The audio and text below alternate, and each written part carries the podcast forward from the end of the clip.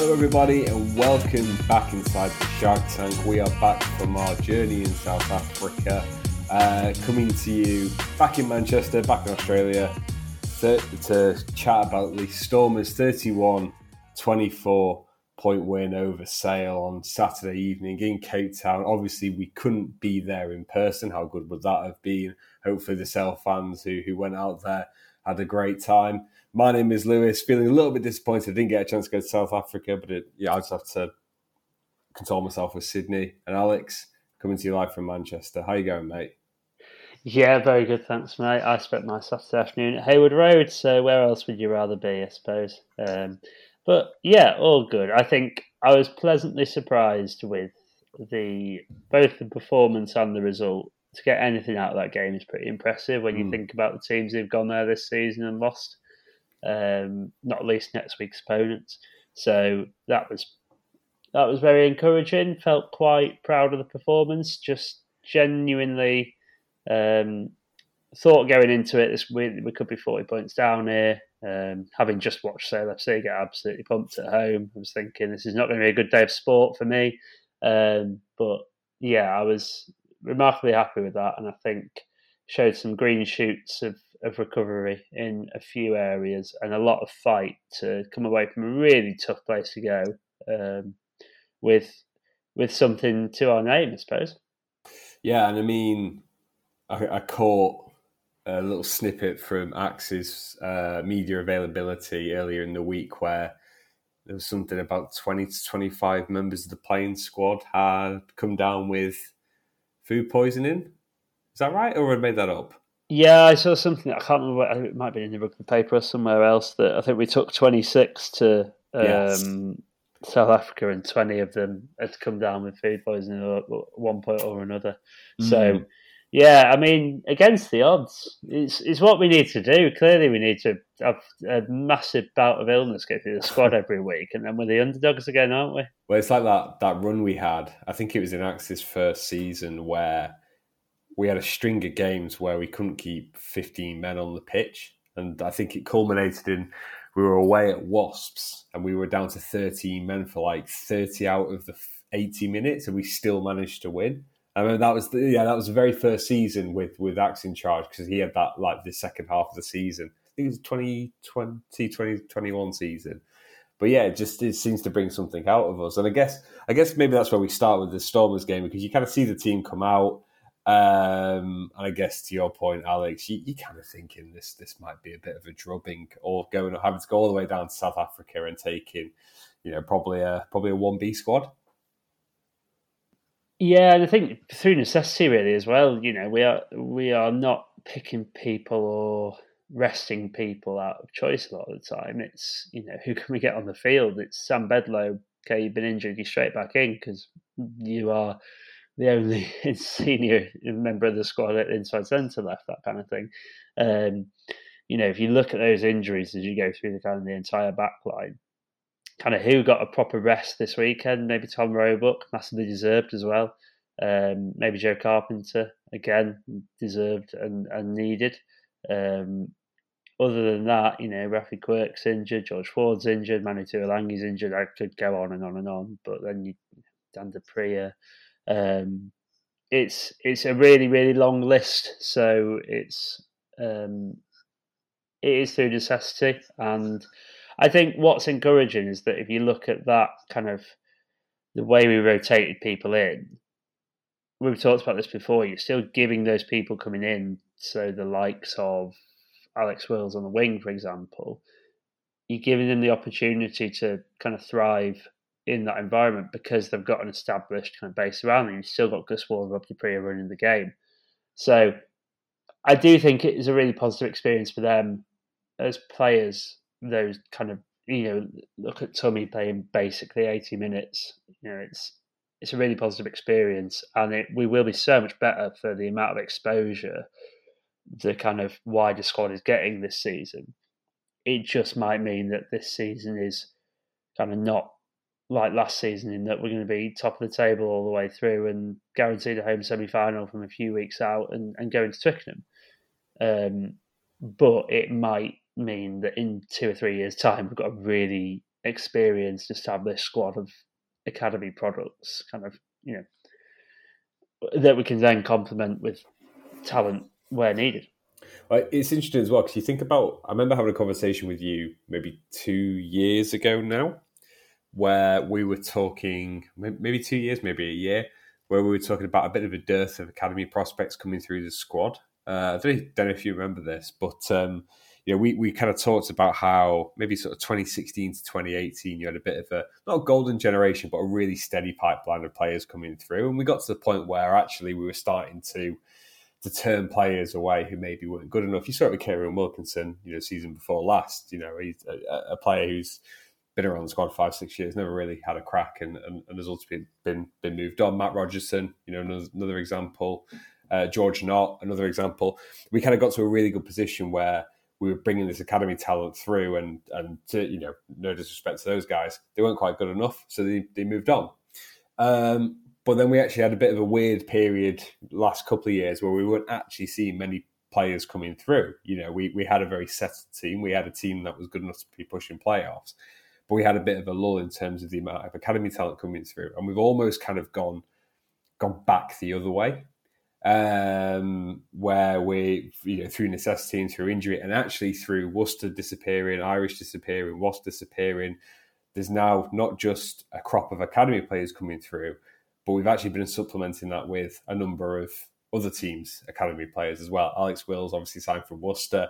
Um, Asher was signed from um, uh, Wasps, uh, uh, Ma'asi-White from Wasps as well. And it's really interesting that we've kind of almost come full circle again, and we're at the point where uh, maybe this is a down year, maybe we don't get as far as we'd like, but in two or three years' time, you could see Rekeiti Ma'asi-White starting at 13 if, if, Mason Grady doesn't sign for us. We'll talk about that in a bit. Uh, Alex Wills, you know, starting on the wing. Asher and James Harper, are, you know, uh, dovetailing at, at uh, tight head. It's, a, it's really interesting.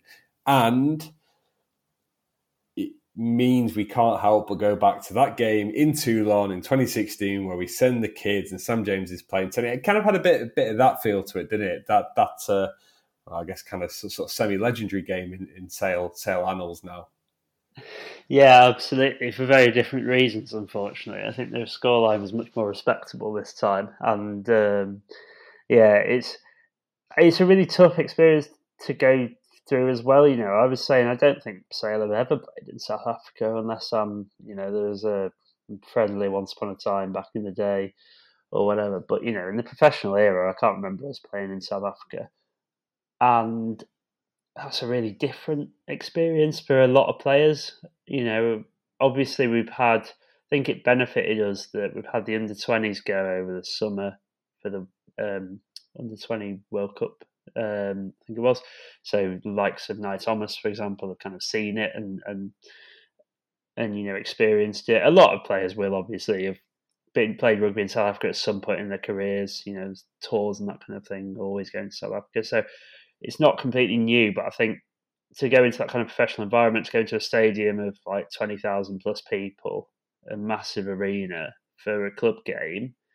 Um, you know, that's quite challenging. And I think we dealt with it very well. And as you say, again, it's kind of a real positive that I think you'll see the benefits come through later on. And, and you're right to put it along the same lines as that Toulon game. I think the club is in a much better place now than it was in that Toulon game because that, you know, back then, A, we were kind of writing off the competition when we sent that team down to Toulon, which I don't think we were doing here and B, you felt like it, we were never ever going to win. Whereas I think this Stormers game, at least there was a bit of, you know, even looking at the team, you felt like we might have a chance if you were the most optimistic South fan in the world, which some of us are.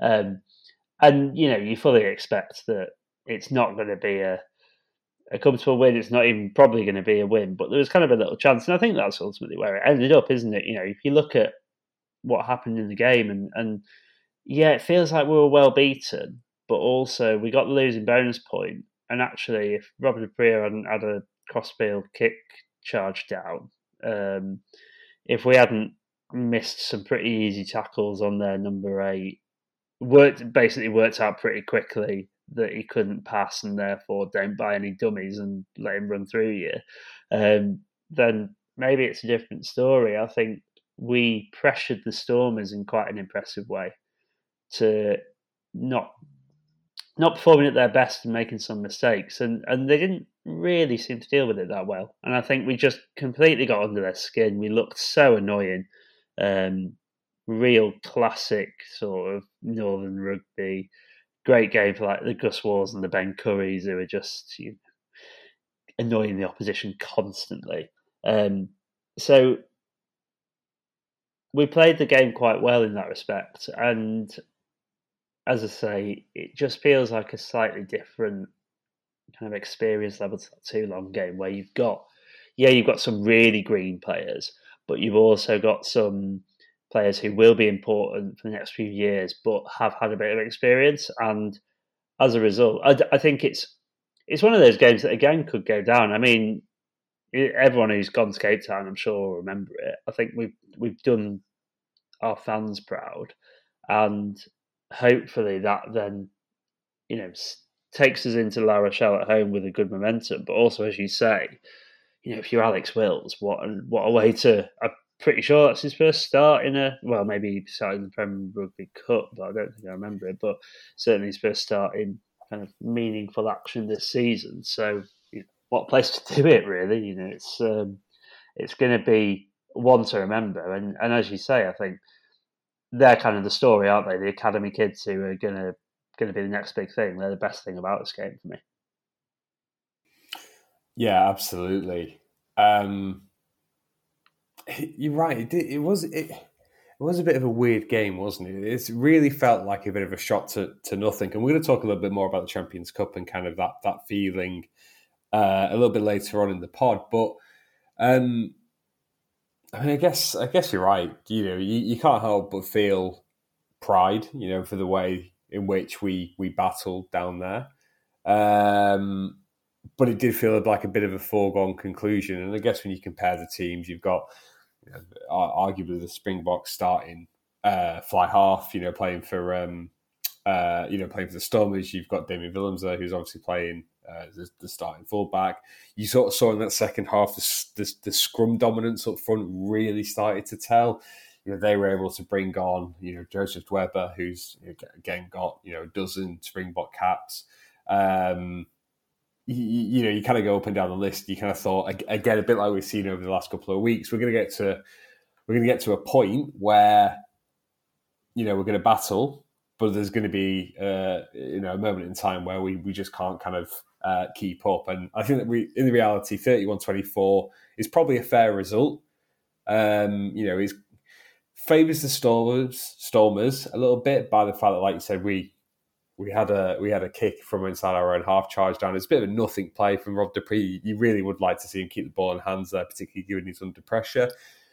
But you know, again, the ball sits up nicely, and they did get a slightly fortuitous try. But on the flip side, you know, that, that Sam Bedlow try right at the end, that might be one of the weirdest tries I think I've ever seen.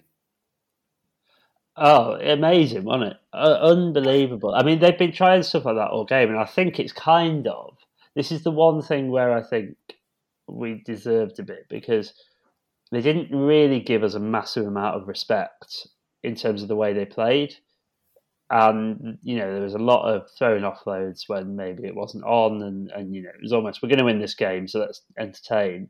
And that was another example of it. You know, the, the ultimately there's no way you should have thrown that offload. Just kind of keep the ball in hand, play it safe. There's no way Saracens, for example, would throw that offload. But you know, when you haven't earned that respect for whatever reason, or you're not being shown that respect, and then it goes your way, it's pretty satisfying. And I think, yeah, just a very, very silly thing to do, really, wasn't it? And I, I suppose, as you say, I think both teams had fortuitous moments. I think, you know, ultimately, it's an interesting point because, you know, you say that this scoreline kind of ended up being about fair, which I agree with. But I mean, Sale got absolutely battered in pretty much all areas. You know, we had no territory, we didn't have much possession. We basically, I think we were we were really strong at the breakdown and won a couple of turnover penalties there. Really challenged them uh, in that way. That moment where Ben Curry oh, there's a there's a there's a, a turnover one of the breakdown midway through the second half, and you see Ben Curry's reaction. That's the sort of thing that you can look at as a Sale fan. You know, feel really, you know, feel you know real pride about. You know, we can talk in a little bit about the merits of having to go all the way down to South Africa and play these games, but you you can see through reactions like that with how visceral they are, just how much this means to, to, to you know to the players, and particularly in a game where, like you said, we're getting you know pummeled a little bit. Just little moments like that again kind of reaffirmed that actually you know the boys were were really up for it. Yeah, and I think we're thriving under the challenge in this competition. I mean, if you look at our best performances this season, they've all come in this competition, really. Stade Francais, easily the only game where we've looked fluent in attack. Leinster, backs to the wall, up at half time, you know, with with the kids written off by every Irish journalist in the world and half the fans and and you know properly shocked them. Um, and then this game again written off by most people and and kind of I think we're not thriving in the same way in the Premiership because we are favourites for most games, um, and that is a real struggle for us. It seems like, whereas in this competition, it, the the kind of change in narrative is unbelievable. Really, when you look at before Premiership games, everyone will go, "Oh, last year's finalists Sale Sharks," and before these games, everyone goes, "Well, we've got two of last year's finalists in our pool, and we're playing them both." And then we've got the Stormers, who are like been one of the form teams in the URC in the last few years, and Stade Francais, who just you know can always pull a performance out, albeit uh, not this season apparently. So, you know, we've been dealt one of the worst possible hands, and kind of it seems to have really made us thrive. And I think it's an interesting kind of dynamic as to how much of that is just the competition. You know, if if we, I suppose, if you look at this competition, we've won one, lost two, haven't we? So it's not really that great, but we've managed to get a losing bonus point, which basically keeps us in with a shout of qualifying.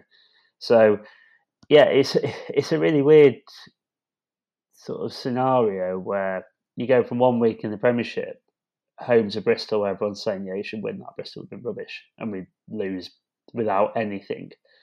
So then the next week away at the Stormers, and everyone goes, "Oh, Sale will struggle there. That'll be they'll do well to come away with anything," and that seems to be motivating the players more than anything else, which is is quite encouraging, really. And you know, hopefully we can kind of take that momentum into the home game against La Rochelle and then into the, the home game against Gloucester it's quite an important block. But yeah, I do think you saw that through our performance. It was kind of that pride and that that desire to prove people wrong really resonated because we just kept ourselves in the fight, didn't we, all the way through, even when stuff was going against us.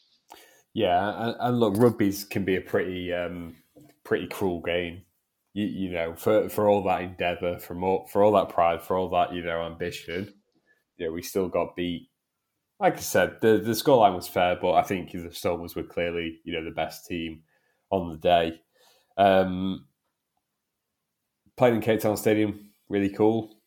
You know, decent decent atmosphere there as well. I, again, you, you, know, we we spoke on last week's pod about you know our thoughts and feelings about the South African teams in the competition. Looked a really cool place to go. Um, again, the the the um, opportunity, you know, and the and the occasion didn't seem to phase a lot of the players. Again, you mentioned you know uh, Tumi Asanya. Shout shout him out. Seventy two minutes played. You know, he has to replace Harrison after eight minutes. Um, you know, and again, you know, by the end of the game, of of course, he's getting pushed back into the scrum, but you know, for a nineteen year old, uh, you know, incredible performance really when you think about the context.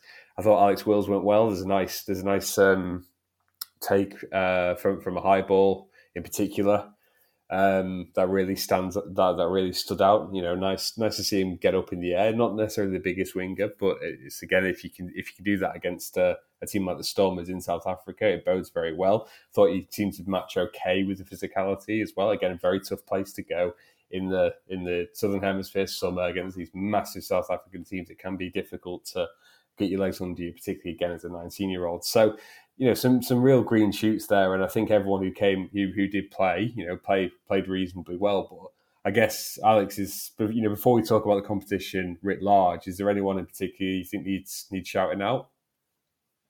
I think you're absolutely right. Shout out Alex Wills. Thought it was a really impressive performance on debut. Really like the look of him at this level. I mean, we've seen him do it at under twenties and you know absolutely tear it up. But it's great to see him do it at this level. So that was really encouraging.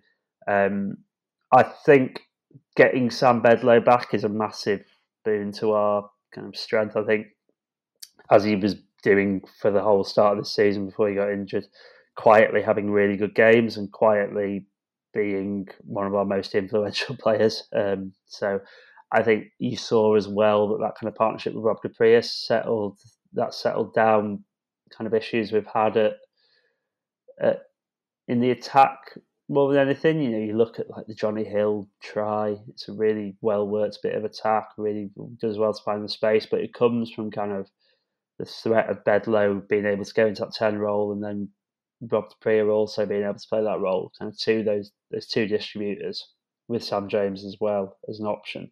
Uh, who also I thought had a good game. I thought Johnny Hill had a really strong performance as well, probably one of his best games.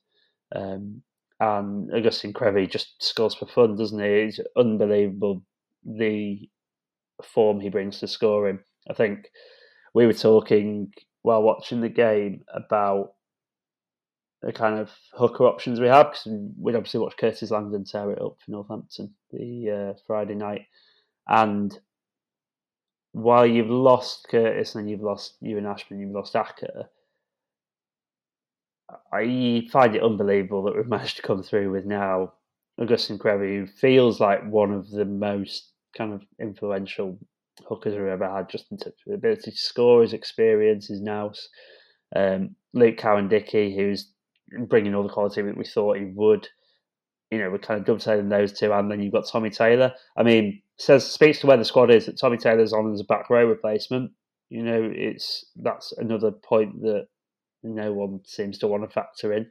Um, but having that strength and depth is is massive. So I thought I thought Creevy was excellent as he always is.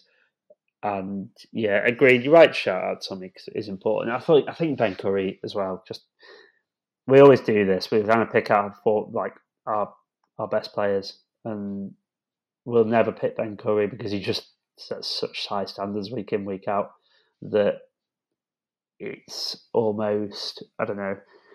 It's easy to go for him to go unnoticed, and we probably shouldn't let it because such a high level of performance. He's captain the side as well. You know, it's just it's just a real kind of impressive to go week in week out at that level and to annoy people as, as much as he does. Like opposition fans hate him. I saw, I think it's Hal Cruttenden, the comedian who is a massive Sarries fan, who was saying about I hate Ben Curry and I'd love him if he was on my team. And I don't think he's hateable in that way, but you know that's Sarries fans for you. But it is just so good when he's on your side. He's just so frustrating to watch because he you know, be everywhere and try and do everything.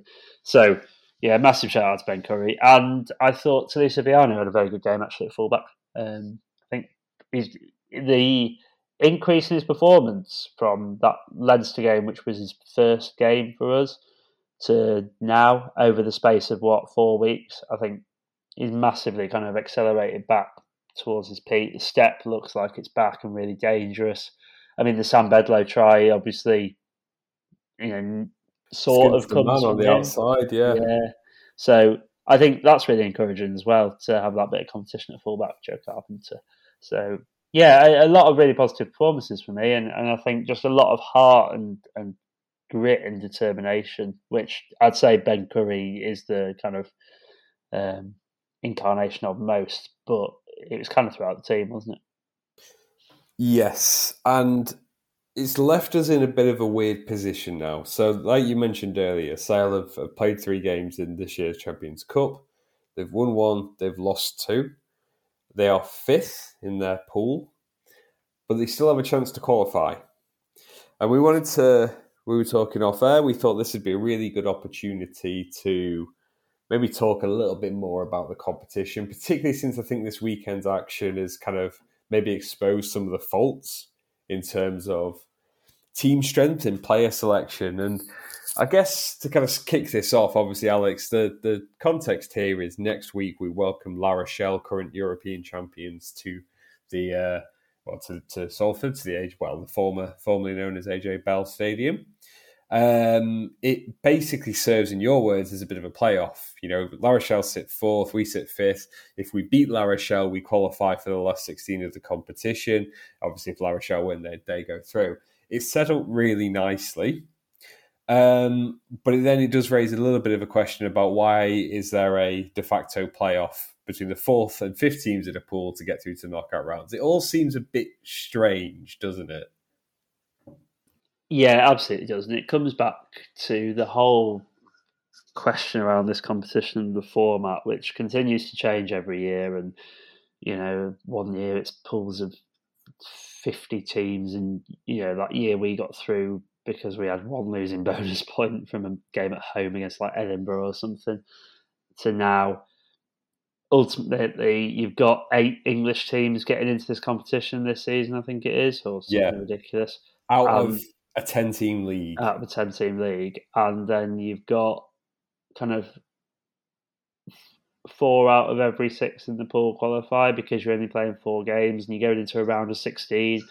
It just feels very, very confused. And like a round of 16 is no bad thing. There's a round of 16 in the Champions League. So, you know, if you want to do that, then it, I can understand, but it just feels like, as you say, ultimately, and people have criticised us for our team selection, and you can understand it when we can afford to, you know. I know we didn't. I, I think we got unfairly criticised because we weren't playing George Ford. Is basically because no one knows our players, but I don't think it was. I think the underlying message was kind of well, Sale can afford to put out an understrength team, win their two home games, hope they get something else, and still get through, which is exactly what's happened. And that massively devalues the competition when, for example, Stad, you know, I saw something about the coach saying we'll be happy with a point away at Leinster. You know, that's all we really want, a point in some form or another, either score four tries or get a losing bonus point. And and that's, you know, completely understandable, I think. It, it's, it's, you know, it's so tough to go to Leinster, but especially when you're only playing them away. And and I think that's where it comes down. The issue comes down to for me. We've sacrificed kind of the traditional four-team pool, three home, three away games to get this round of sixteen in, but it just means that you spend the first four weeks of the competition thinking, well, it doesn't really matter as long as we kind of get through. It's almost, it's a bit like England in the because the Rugby World Cup draw and how that fell. England didn't have to do that much to get through, and knew and you kind of knew that okay, well, beat Argentina first game and you pretty much through, and then go on and you know rotate and make these decisions. You know, you can play Marcus Smith at fullback and whatever, knowing that when you come to your quarter final and your semi final, you can go full guns. So it's sort of done that, and I, I, I don't know. I'd feel like the old format was really good because you got teams home and away, and it created a little bit of rivalry and a little bit of intrigue, and it meant that you know Leinster ultimately, depending on how the draw falls, I know this time they've had to go away to La Rochelle, but Red and South Francais at home, and not had to go. You know, everyone loves playing at home. And everyone loves seeing big teams play at home. You know, I think some of the best days I've had watching Sale have been European games. I I go back to that Munster game at the AJ Bell when they won it with a last minute drop goal. Like, obviously the result wasn't great, but the occasion was amazing, and and you're kind of being denied that because you just get in two random games. And who have we had? Stade Francais and La Rochelle at home. That's great, but you know, Stade Francais ended up putting out a relatively weakened team. We saw them off quite handedly. It wasn't that exciting. And then La Rochelle, we played at home. We played La Rochelle loads over the last few years. So yeah, I'm like looking forward to it. It's exciting, but you don't get that. You know, oh, you get a, an Irish team and, and coming over to to Salford, you get whatever. It's just doesn't. It feels really confused to me. I don't know what you think, Lewis, but I just think it's. I, I, I genuinely don't see why we can't go back to the old format, but I'm sure there's a very mm. good reason somewhere. I, I, there's one thing that's really stuck with me recently, and I can't remember for the life of me where I saw it, but um, someone described South the South African team's participation uh, in this competition as rugby having painted itself into a corner. And that's really stuck with me because I think it's absolutely right. You've got 24 teams in this competition. You've got 16 of them going through because you want a, an elimination round. Um, but the format and the pools and everything about this, the travel, the who you're playing, is so uh, lopsided one way or the other that it really feels like this is a mess of, of rugby's own making. I look at Pool One in this year's competition um, because I think your point here, Alex, about the fact that they only play four games and it's a bit of a potluck who you get at home and away, is really pertinent. Particularly when you start thinking about the fact we've just had to go to South Africa to play a game, a twelve-hour flight or whatever. In Pool One, you've got Bordeaux, who've won three out of three. You've got Lyon, who've won two out of three, um, with four with bon- and, and they've accumulated bonus points as well. You've then got the Bulls, who've won two out of three. Obviously, playing playing in um, playing on the high Highveld, very tough place to play. You then got Bristol, who are in terrible form. You've got Saracens, who are the current Premiership champions, and you've got and Connacht. in terrible form. yes, and in terrible form. And then you've got Connacht, who are, you know, by and large, the, the, the probably weakest of the four Irish provinces. Um, so if you're, I don't know, let's say you're uh, Lyon, imagine how, how good you're feeling when you see the draw and you've got the Bulls at home because they don't want to travel. You've got Bristol at home who are in terrible form, and then you play Connacht away. You've basically got yourself three wins. Whereas if you're, I don't know, let's say Saracens, you've got to go away to the Bulls, which is a, a, a very difficult trip. You've got to go away to Bordeaux, maybe away to Lyon. Like, and, and those aren't the actual fixtures. That's just an example. But it just shows you how random the results from the pool stage feel because it becomes less about who you're playing or what what how good your team is, and more about the quirks of the schedule. There's there's not going to be a lot of teams who are going to win, win away in South Africa this year. But then, if there's also not going to be many instances of the South African teams winning in Europe because of the travel and the demands that come with it, and it just feels so it, this all just feels so random. And I think that really that really spoke to me when I started thinking about the Stormers game because actually, if we play the Stormers at home and we played Stade Francais away, we might have, we, we'd have two wins rather than three. Uh, sorry, we'd have two wins rather than one, and we'd probably be through already. But because the two games are in a different um, uh, different venues, we've now got to play this, you know, de facto playoff to get through. It just feels, it just all feels so random. And it, again, I don't know if you agree, but it does feel like this is just a mess of our, of our own making. And I guess we could talk about solutions next. Yeah, I completely agree. I think it's it's part well, it's partly you know kind of been impacted by the financial impact of COVID and you know the general kind of issues in especially Welsh rugby, but you know, have the URC having to bring in the South African teams. And I think that's been quite positive for the URC in the end, hasn't it? But yeah, as you say, you, you kind of it just feels like it's very confused. You're right, and it, it doesn't make any sense to anyone when you talk to people about. You talk to non-rugby people about it, and you say, "Oh yeah, we're we're in a pool of six teams." we play four games and we play two teams at home and two teams away. And you know, the first question is, how on earth do you decide who you don't play? How do you decide who you get at home, and who you get away? Does that not seem stupid? And yes, it does. It's it's completely nonsensical. And this competition has been messed around with a lot. And as as I say, you know, part part of that is because of COVID, because there was initially a necessity to, and then it's kind of allowed them to to play about with it. But it doesn't inspire confidence in you.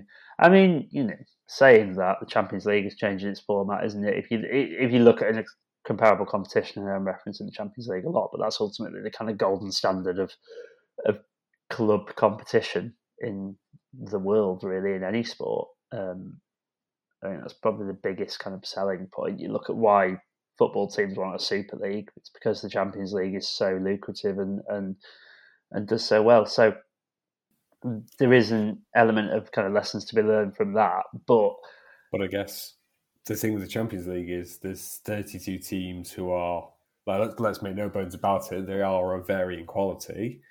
But there's 32 teams out of hundreds that that compete.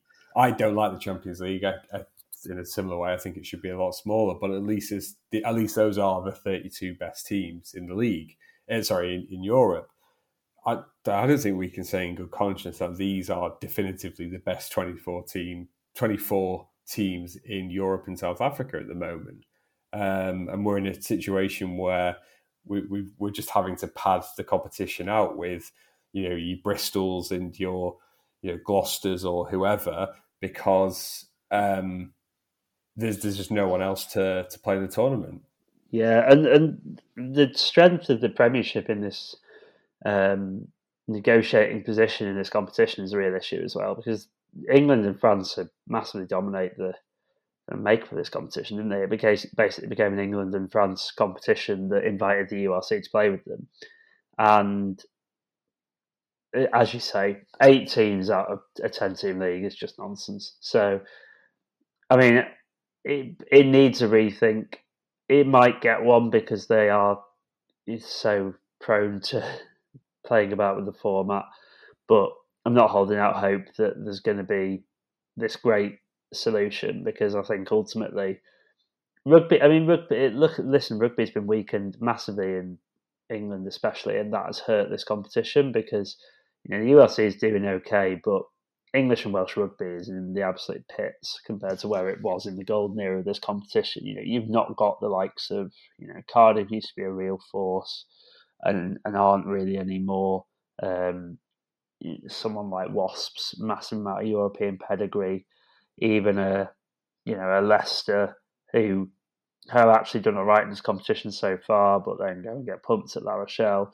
It's the English teams are never going to be able to compete in this competition at the moment, and and what you've got is basically English teams have got a lot of power in saying who gets into the competition in the first place, but as you'll see, and as we've seen over the last few years, have got no ability to win it because of the salary cap and because of the strong position French rugby is in, um, and because of the way that South African and Irish rugby is run, and, and they've got more access to internationals. So, you know, I, am not um, I'm not complaining about this. I think English rugby's problems are entirely of its own making, but it will always create this weird imbalance where one union has got a massive amount of power but no hope of winning the competitions. They'll always want as many teams as possible in the pool stages just to give them the best chance, won't they?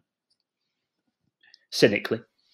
Yeah, I mean, we are going to end up at a spot where the Champions League is, where there are five, six teams that can actually win the competition, and then 27 that are there to make up the numbers. I don't know what the solution is my I, understand why they wouldn't do it, but my preference is you know bring some you know bring some um, star power back to it and and have it as sixteen teams. You know they're they're trying to contort themselves into you, you know divisions of four or divisions of eight in order to make it work. Go to sixteen and just say actually how would it work now? Top four from England, so so playoffs, and, and make there some real jeopardy for getting into the competition as well, like we do see in football. Uh, probably the top six from France and then the top six from the URC. That's probably about right. You, you know, you understand why it wouldn't happen, but having 16 teams and having a genuine path to the quarterfinals um, and making the games actually mean something is is what this competition is meaning at the moment. You know, and until things change, you're just going to see more of what we saw on Friday night, which Bayonne send the third team and get absolutely thumped by Northampton because they don't care about this competition. Yeah, exactly. Well, you look at the results this weekend. Surrey's getting absolutely handed. Leicester getting handed. Northampton battering Bayonne. It's just, I mean, the one thing that all of those games have got in common is that the home side won by an absolute landslide. So, again, it comes back to that point about home and away fixtures. It, it seems seems odd, but you know, unfortunately, we can talk as much about it as we want, but we we've talked about the Premiership in this way before, and you know, as a Sale fan, you have to make the most of it because it has meant we've got a chance to get through to the knockout stages when we when you look at that pool we probably shouldn't have. But then also, I suppose, if you look, if you said, okay, you're going to play Stade say La Rochelle and the Stormers, or Stade say Leinster and the Stormers, or whatever, in a pool of four, I think we'd give ourselves a bit more hope because we think we can win three of those home games and maybe pick up something away. Um, so you know, it's maybe it does get to the same end, but as you say, I think when you look at teams like Bristol who are having a shocker this season and have got in because they finished like seventh or eighth in the Prem last season, it's not great for the competition, is it? Uh, no, it is not. So, a brief word on on La Rochelle, who uh, they're looking ominous form. Um, well, yeah, all... they were awful, and now they're well, not awful. They lost two tough games, but we had no wins in this competition, and then have taken out all the frustration on Leicester. So hopefully, it's all the frustration is taken out now, rather than pent up and ready for more. Uh, I mean, what? Yeah, how do you see? How do you see uh, the trip of La Rochelle to to Sale going? Because you, like you said, it's been a bit Jekyll and Hyde so far, but Oh, good lord! I'm looking at this this this squad list from the team that beat Leicester 45-12, and it is you you know almost Galacticos territory. Yeah, it's good, isn't it? I, I think it'll be a really good game. Actually, I think it genuinely will be competitive. I think we've always been competitive with La Rochelle whenever we've played them. With our game style of game kind of meshes quite well with theirs. Um, I think they seem to have. We've obviously got Kerr-Barlow at nine still, who is a bit of thorn in our side. Ihaia West was a massive thorn in our side when we played them the last few times, and kind of he's obviously not not there now, so um, or not playing anyway. So that's an interesting dynamic. I think they've got real, real quality, as we know, and they are going to be an incredibly tough proposition. But that said, travelling to Salford never easy. You know, the whiff of sewage through your nostrils can always put off the best of world rugby's players, as we've found. Um, Toulouse turned up and Gus Warr absolutely bossed Antoine Dupont. So strange things have happened at the AJ Bell, and stranger things have happened in say, albeit in La Rochelle, if it does happen. I I feel weirdly, I think it's going to be a really good game. I think both teams want to win it, obviously. La Rochelle will bring over a strong team, and that might be the difference just because the strength they can call on that ultimately we would never be able to call on because of the salary cap. But I think we've got enough in our team, and I think we've seen enough both in all the performances in this competition, but also just in in the squad to be really, really competitive. I think there'll be, be if we can roll out Rob Prey and Sam Bedlow again, assuming Ford is still injured, Rob Prey, Sam Bedlow, Gus Warr, Sam James, pretty much go with basically the same backline, maybe bring Roebuck back in. Um, then I think that that looks pretty positive. If you look in the forwards, I think, you know, we're obviously a little bit a little bit weakened in a few areas, but you've got the likes of Van Rhyn to come back in, um, bring a lot of energy and, and, and power. Johnny Hill, has said, in good form. We've seen, we know how good our hooker sort of squad is.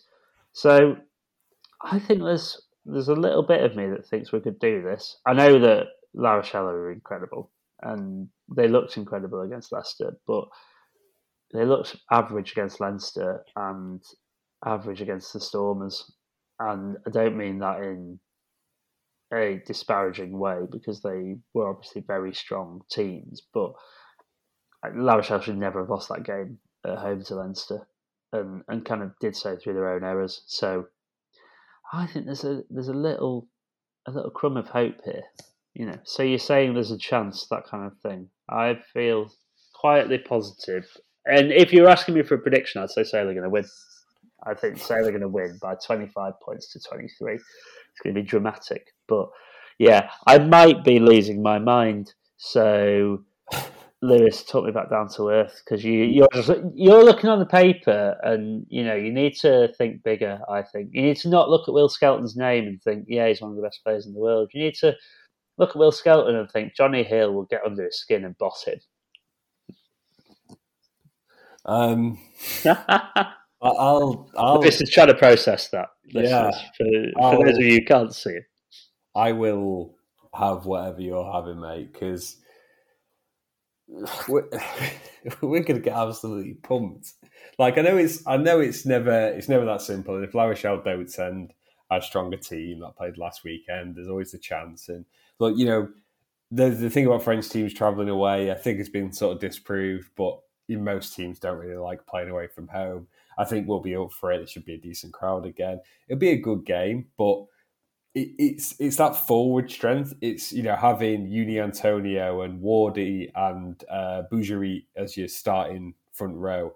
Then you've got Will Skelton behind them. Then you've got Levani Botia at seven. Then you've got Gregory Gregory Alldritt at eight. And it's it's just that kind of unrelenting forward power that I think is just going to win the game. And but the, you know, it's it's like those old Toulon teams, um, you know, from pro- probably about seven, eight, nine years ago now, where it's you know you go up and down the the list, and it's not just the fact that they've got these incredible forwards; it's the fact that you know La Rochelle can roll out Jonathan Danty at twelve. You, uh, you know, Teddy Thomas has gone um, uh, and, and joined from Racing. He's been playing at fourteen uh, Dillyn Leyds, who's always has a good game against us. Uh, you know, Tawera Kerr-Barlow is still there. They've just got so many weapons, and even if they, they send a you know a half strength team, it's going to be really difficult for Sale, you know, to compete. I think if Manu Tuilagi's fit, if Tom Curry's fit, if George Ford is fit, the game is a bit different. But the reality is, you, you, you know, Alex Wills might be playing again you know, uh, you know, James Harper and Tumi Onosanya might have to start next week. You know, um, Ben Bamba, who I, I, know everyone's been quite impressed with, you know, he might have to have a rollout. And it's just, you, you, know, you've got kids who are 19, 20, 21 playing against some of literally the best players in the world. Like it's going to be, it's very hard to see Sale winning. Um, but with that all said, Sale by two. You never know. You, you absolutely never know. Um, that's that's Champions Cup talk. Uh, one final bit of business actually for this week. We're bringing back the rumor mill. It's been a it's been a while, and this is my, for for long time listeners. You know, this is my absolute favourite. A little bit of nugget, a little bit of a nugget within uh, within the Rugby Passes Twitter feed this week, and uh, Alex Sanderson's media availability. Um, I sent this to you, Alex, last week to be like, have I just missed something? Uh, but Sale, apparently, one of a few teams in talks with Wales centre Mason Grady about a potential move. Um, so Mason Grady, for those of you don't know, 21 years old, uh, has been capped six times by Wales. He predominantly plays either outside centre, but he has been playing a lot of uh, of left wing for Cardiff this year. A very highly touted prospect. Hasn't necessarily had a had a, a massive run of games so far uh, for Wales, um, but very much uh, in that group of very talented Welsh players who Welsh rugby fans are quite rightly worried are, are, are, going to be part of a bit of an exodus from from the Welsh regions this year. Um, I keep thinking about him and and uh, Joe Hawkins. You know, similar sort of uh, player. Obviously, both plays midfield. Hawkins, twenty one years old, similar amount of caps for, for Wales. And obviously, he went to join Exeter this year. If you're looking for a comparable, not necessarily from a from an on field perspective, but from an off field perspective, it'd be that sort of coup for for, for Sale if Grady was to join. So. What do you think, Alex? You know, this one kind of came a bit out of nowhere, and then the first we hear of it is Alex Sanderson uh, in a, a with, media saying, "Yeah, we've we've had a, a nice long chat with him." Yeah, it's, it's as you say, come out of nowhere, hasn't it? No kind of rumours, and maybe that says bit about where rugby's rumour mill is up to at the moment. Because back in the day, we used to be linked with everyone, and it was quite mm. exciting. Mm. And seems to be a bit tighter now until Alex wants to say it. Um, it's really exciting. He's a massively exciting talent, and I think offers just power and physicality and speed in spades. Um, so it would be a great signing. I think it'd be a massive shame for Cardiff and massive shame for Welsh rugby if he went to us. That it, it says a lot about Welsh where Welsh rugby is. But if you were him, and you know Cardiff this season at the start of the season had like twelve players in pre-season because they hadn't been able to sign anyone up to contracts. You know, Willis Halaholo basically signed up to a permanent contract like three months into the season or something ridiculous. It was just all over the place. So Welsh Rugby Union being an absolute shambles is nothing new, but they are. Um, I mean, I complain about the RFU enough, but thank God that we're not under WRU rule because I think they're even more incompetent, which is pretty impressive. So you could understand why he might want to make the move. I think it'd be a massive signing for us. It'd be really interesting prospect. Obviously, we've got Sam James at 13. If Grady's coming in as a 13, I think we're relatively well stocked at winger. But, you know, never know who's moving on. Um, but obviously, with Reed, Roebuck, O'Flaherty, Will's coming through, Vianu, we've got quite a lot of a lot of players there. He would start in our team. He, as you say, is Welsh international, but the, the quality he's got, he'd definitely start. It'd be interesting to see him at 13. I think that'd be a kind of 13 we haven't had for a long time. I'd be going back to kind of Will Addison era 13, yeah. so that pace on the outside. So that'd be very exciting to watch. I think it'd probably transform our attack a bit, given what we, we tend to play with three playmakers, uh, or at least definitely a playmaker at 10 and 13. Doesn't feel like he's that to me. It feels like he's a you know, you could roll out Rob du Preez and Sam Bedlow at 10 and 12, or George Ford and Rob du Preez at 10 and 12, and have Mason Grady outside them. So that prospect is very enticing. Um, you know, I think it, it's ultimately whether A, he wants to kind of buy into everything the club are doing, and, and I think he probably will. And then it comes down to whether the Welsh Rugby Union are going to let him go. And that'll be interesting because they might not have a choice. Um, and if they don't, then I think we if we have the chance, I think we should be pushing really hard to sign him because I think he's a really exciting player and a really exciting prospect and something that we don't have in terms of that kind of you know that kind of style of play in the position he's in. Um, but you know, it's it's like I go back to the Steven Kitshoff attempted signing, and I always worry when important players to a country or important prospects get kind of tapped up. But as you say, I mean, Joe Hawkins has gone to Exeter, so you know we are. I know Mason Grady's in Cardiff, but we are not that far from Wales. We're quite far from South Wales, but if you look at Exeter, um, you know you get a lot of kind of Welsh qualified players in in playing down there in that region, especially from South Wales. Obviously, you get them in kind of Bristol, Gloucester, Bath as well, but you know we are we're not horrendously far away. Um, so it will be interesting. And I think we, you know, Manchester is a lot more kind of, you know, attractive as a place to go than than we probably give it credit for. Um, especially for you know like Welsh players and, and even Scottish players. There's that kind of.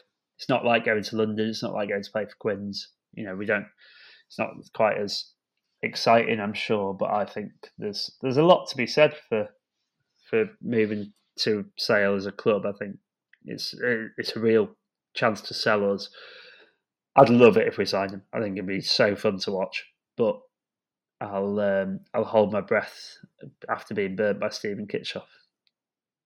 Yeah, it's a, it's a bit of a it's a bit of an interesting name to, to crop up because he doesn't feel a need you know, I was hoping realistically if we were going to sign a player of this sort of caliber and let's make no mistake about it you know this is a this is an international caliber player someone who is got a very bright future ahead of him and is only 21 years old. That's the other thing as well. Same with the joe hawkins sign that's why it's such a good one for exeter because you're, you're getting not only an international caliber player but you're getting them at a very young age. It's very very exciting. Um, but he doesn't necessarily feel the need and you you know Sam James is 29 you know and we're, we're seeing more and more a lot of English players are applying the trade over the channel in, in France maybe that's something that appeals um, you do wonder who would maybe be on the outs, uh, you know, to, to probably facilitate Grady under the salary salary cap. Um, Tommy O'Flaherty is a name that, that kind of springs to mind as well. You know, obviously not been playing that much this year. Maybe he's someone who, who you know, potentially moves on. Hell, he might go to France and then maybe Grady takes his spot on the wing. It just doesn't necessarily like fill a fill a gap. It's not like Tuilagi's going to Japan, so you need a twelve to replace him or or whatever. So when when that name came up, it was it, it certainly caught in caught uh, caught the eye and caught a bit of interest. But yeah, I think to, to your point, Alex, if if we could get that one done, I think that'd be an absolutely fantastic signing. And again, would kind of speak to where are at. Like to your point about Manchester being an attractive destination, you want us to remain a bit of a glamour club, particularly if we we have a bit of a down year this year. You don't want the only players coming to us, you know, you know, this might be a bit controversial, but you don't want the only players coming to us. Oh, it's because they're from Oldham and they've they've gone away and played the best years elsewhere, and then they want to come back and, and, and be back up north. You don't want it to just be oh well, it's a load of South Africans because you know we signed a load of them when they were a cheap market efficiency six years ago. They've, they've just stayed and built their lives here.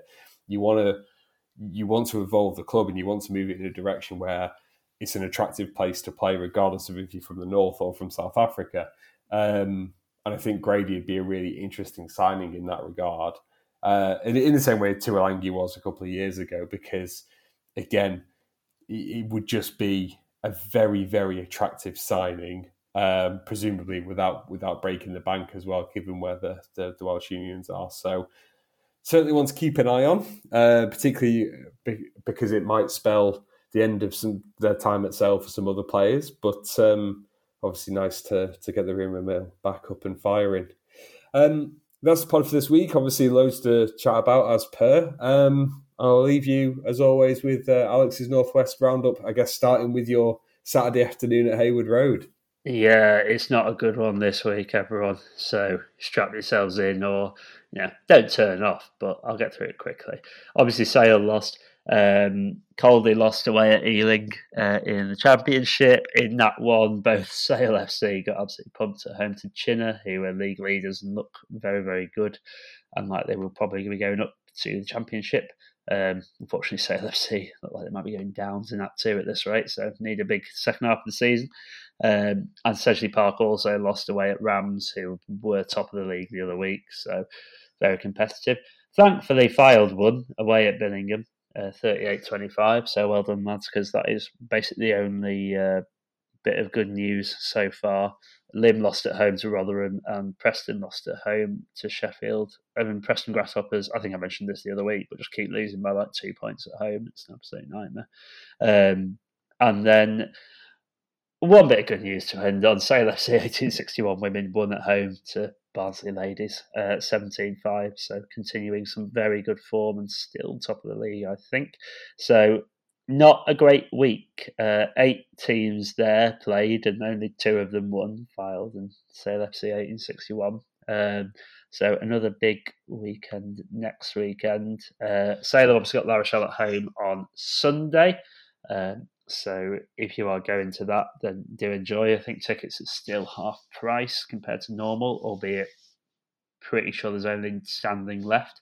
Uh, not that it's been on the socials, but I think someone was saying that the other week. Um, Sale Sharks Women at home to Leicester. I think that's also on Sunday. Um, Caldy are at home, Sale FC are at home, and Fylde are at home. So Sale FC will be at home on the Saturday um, if you are free and yeah, get yourself down to either Sharks or Sharks women on the Sunday because two pretty massive games. Um, and then we kind of go into then the Six Nations break for Sharks. So I'll be shouting out a few more fixtures, especially for Sale Sharks women, um, but also just general Northwest rugby of places you can go and watch some quality level club rugby because I think um, even though it's been a rubbish weekend in terms of results, it's important to remember that there's a massive amount of quality at, at kind of the lower levels in quotation marks uh, rugby, and you see that kind of week in week out that club rugby is in a really strong place, and we just need the RFU to realise it. And um, give some security and, and preferably some funding to kind of championship Nat one, Nat two, because there's a really good product there that I think a lot of people will enjoy. So, yeah, get down and support whoever you can this weekend. Um, but most of all, if you aren't already, get yourself down to the Salford Community Stadium, as it's now called, uh, on Sunday for an absolutely huge game against La Rochelle because that is going to be one to watch. And as I've predicted, Sale are going to win, and Lewis is going to be eating his words next week. Well, if that doesn't bring you back for another pod next week, well, there's the opportunity to hear me, uh, yeah, eat my eat my words. But uh, thank you to Alex for joining me. Thank you to everyone for listening, and uh, hopefully, you know, we'll be back next week to to hear me eat a bit of crow about Sale beating La Rochelle.